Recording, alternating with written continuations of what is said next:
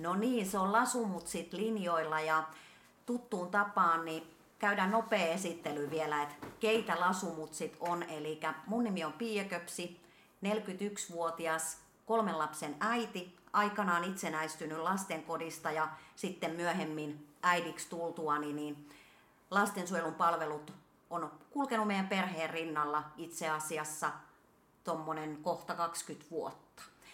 Työura on tehnyt myynnin ja markkinoinnin parissa ja nyt lasumutseina sitten näitä kokemustöitä Annan kanssa tehdään sosiaalisessa mediassa ja, ja muutenkin asiakkaiden ja työntekijöiden kanssa.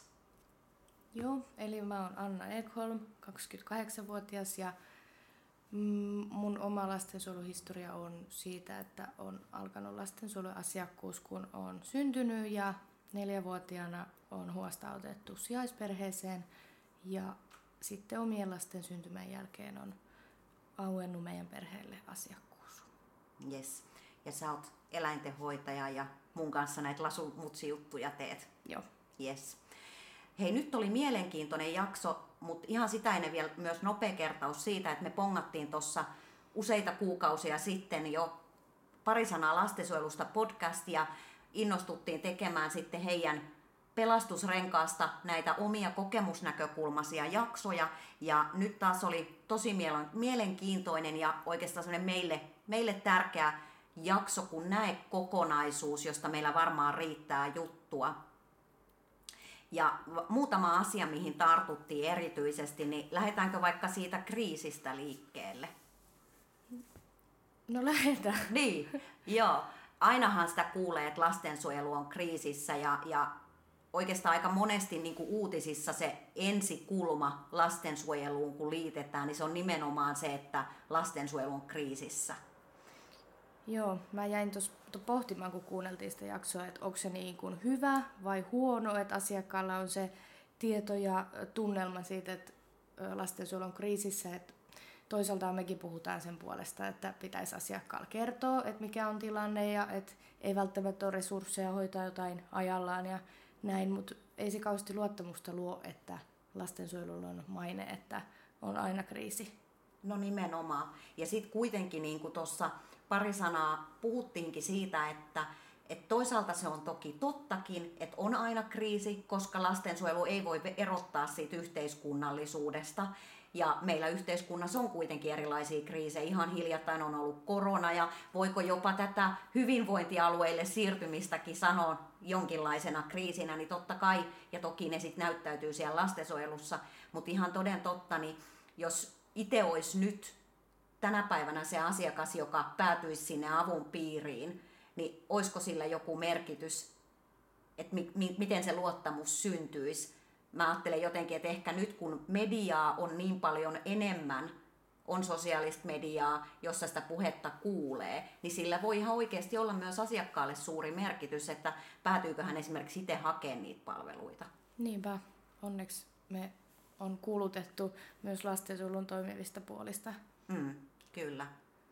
Ja niin kuin sanottu, niin ei se välttämättä yksinomaan toki huono asia ole.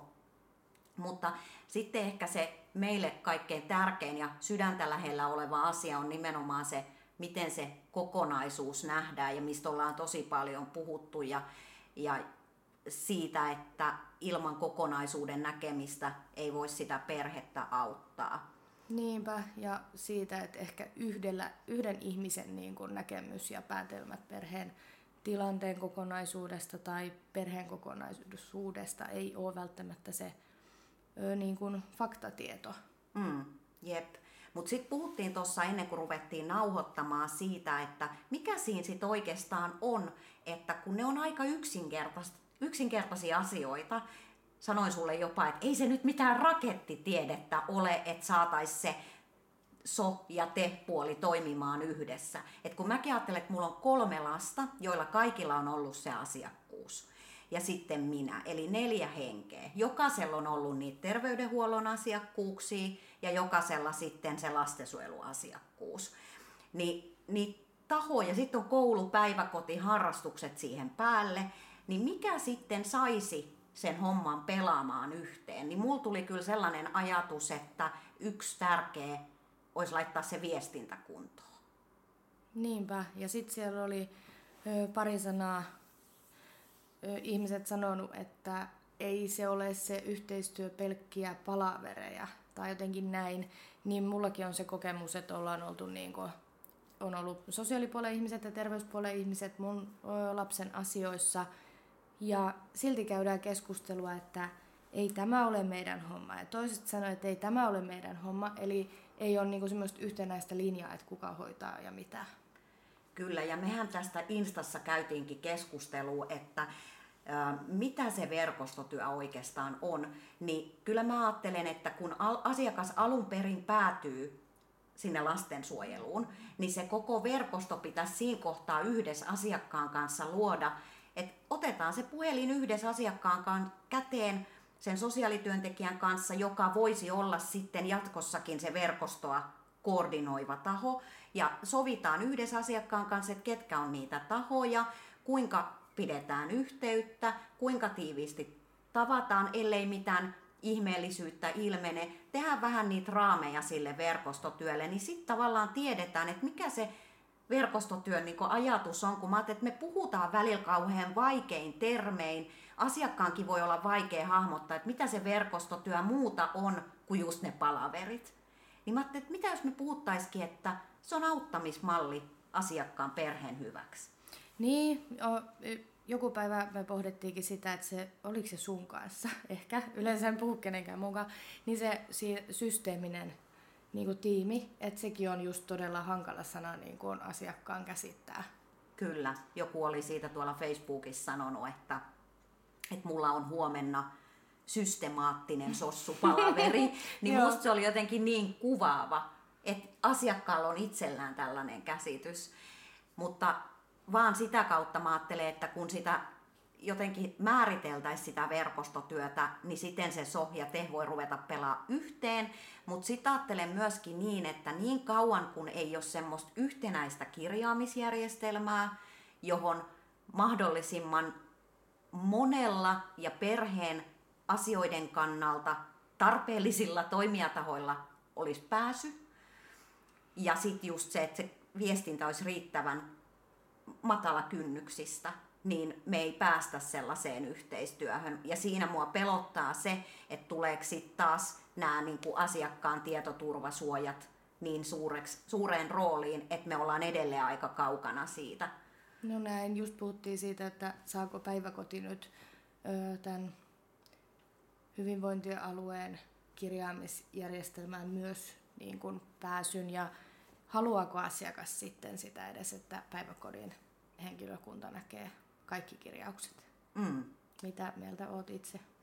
No kun mä oon vähän sitä mieltä, että mä olisin vastannut kymmenen vuotta sitten, että kenelläkään ei ole tarpeen päästä mun niin kuin papereihin muuta kuin ihan just niillä välttämättömillä. Että sen mä olin jotenkin oppinut hyväksymään, että nyt se on se sossu, joka niitä lukee. Mutta en missään tapauksessa olisi hyväksynyt sitä.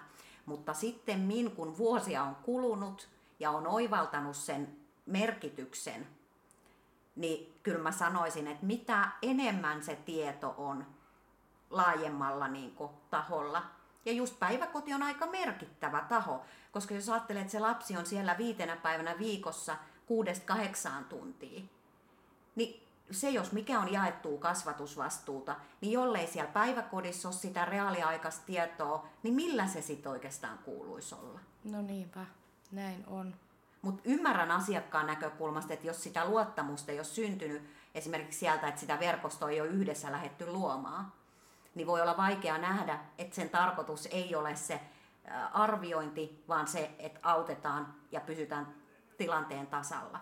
Ja sitten puhuttiin myös näistä, päädyttiin taas niihin osaamisiin, niin ehkä mietin itsekin tätä päiväkodin näkökulmaa, että ehkä sieltä esimerkiksi meidän poikien päiväkodista niin on ihan muutama, kenestä mä tiedän, että hänellä on osaamista ja ymmärrystä ymmärtää tämmöisiä asioita, mitä esimerkiksi meidän lastensuojelun papereissa on. Mm. Kyllä. Mut, niin, mutta sitten en tiedä, että minkälaisen käsityksen esimerkiksi joku tota, tiedätkö, lyhyemmän pätkän tekevä ihminen, joka näkee ne meidän perheen tiedot, niin tekisi meistä. Mm.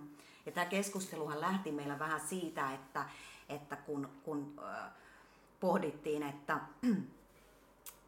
oma, tai mun kokemus on se, ja sä sanoit, että onko se sitten niin, niin nyt kun on itse päässyt niin kuin sosiaalialalle, kun on aikaisemmin tehnyt tosi toisenlaisella alalla, myynti- ja markkinointiala on sitten taas aivan, aivan niin kuin erityylinen ala, niin, niin on huomannut sen, että sosiaalialalla ainakin tästä kokemustyönäkökulmasta näyttäytyy semmoinen aika vahva tasapäistäminen ja, ja ehkä se semmoinen vahvuuksien niin kuin huomiotta jättäminen, niin se herättää niin kuin pohtimaan, että onko semmoista laajemminkin sosiaalialalla, koska itse ajattelen kuitenkin niin, että ihmisillä on erilaisia vahvuuksia ja jotta niitä vahvuuksia voitaisiin sinne perheessä niin kuin, ja niitä osaamisia kohdentaa sillä tavalla, että niistä olisi juuri sille perheelle apua, niin ne täytyy voida niin kuin reilusti myöntää, että Annalla on Annan vahvuudet, Pialla on Pian vahvuudet ja Pian vahvuudet ei välttämättä ole juuri tolle asiakkaalle se paras mahdollinen ja niin edelleen. Niin tämä jäi niin kuin mietityttää ja itsekin asiakkaan näkökulmasta on ollut sellaisissa tilanteissa, että ei välttämättä se, se osaaminen tai ne vahvuudet on ollut just sellaisia, että ne olisi kohdentunut ihan niin kuin tuossa, mitä sä kerroit äsken. Niin, juu, ja sitten vaikka mä sanoinkin, että onko se niin, koska on itse saanut palveluita, missä on sitten ollut monta osaamista. Joku on ollut hyvä valokuvaamaan ja joku antanut intialaista päähierontaa ynnä muuta, niin kun, että kyllähän ne on niitä omia mielenkiinnon kohteita. Niin sit on myös törmännyt monesti siihen, ei voida myöntää, että okei, tämä nyt ei ollut vähän tämän työntekijän vahvuus, että pahoittelen.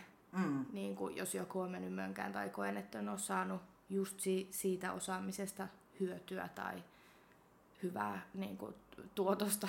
Niin, jep. Eli mitkä oli meidän... Meidän top-nostot. Mm. No kyllä meidän top-nostot on varmaan se, että siitä kriisistä voitaisiin ajatella niin, että me tietysti halutaan nostaa myös lasumutseja esiin, että, että pitää myös tukea tällaisia sosiaalisen median viestimis, viestintäihmisiä, jotta voidaan sitten tuoda ehkä semmoista laajempaa näkyvyyttä myöskin siihen kriisiin. Ja ehkä siinäkin se matalan kynnyksen viestiminen ihmisille jotta se kriisi ehkä sitten avautuu ainakin vähän toisella tavalla. Näin, viestintävelhoja. Viestintävelhoja, joo. joo. Ja sitten ne osaamiset. Osaamiset, että siihen ehkä mitään sen isompaa lopullista vastausta ei niinkään, mutta et enemmän juuri se, että et herättää kuulijoillekin pohtimaan, että onko niin, että onko sosiaaliala sellainen, että tasapäistetään vai voitaisiko siellä vielä nostaa niitä vahvuuksia enemmän esille, jotta se näkyisi sitten näiden autettavien ihmisten elämässä. Ja sitten toki vielä se, se kokonaisuuden näkemisen kannalta tärkeä so ja te yhteistyö, niin siinä on mielenkiintoista nähdä, että mihin sen tulee menemään, kun se kanta kanta sitten tulee aikanaan ja, ja tota, mielenkiinnolla kyllä myös odotan, että tullaanko jotain viestimisvälineitä käyttämään, niin kuin WhatsAppihan on tietoturva suojaton, mutta et joissakin paikoissa sitä käytetään, joissakin ei, tuleeko tilalle jotain vai minkälaisia ratkaisuja löydetään, että se yhteistyö voisi olla helpompaa.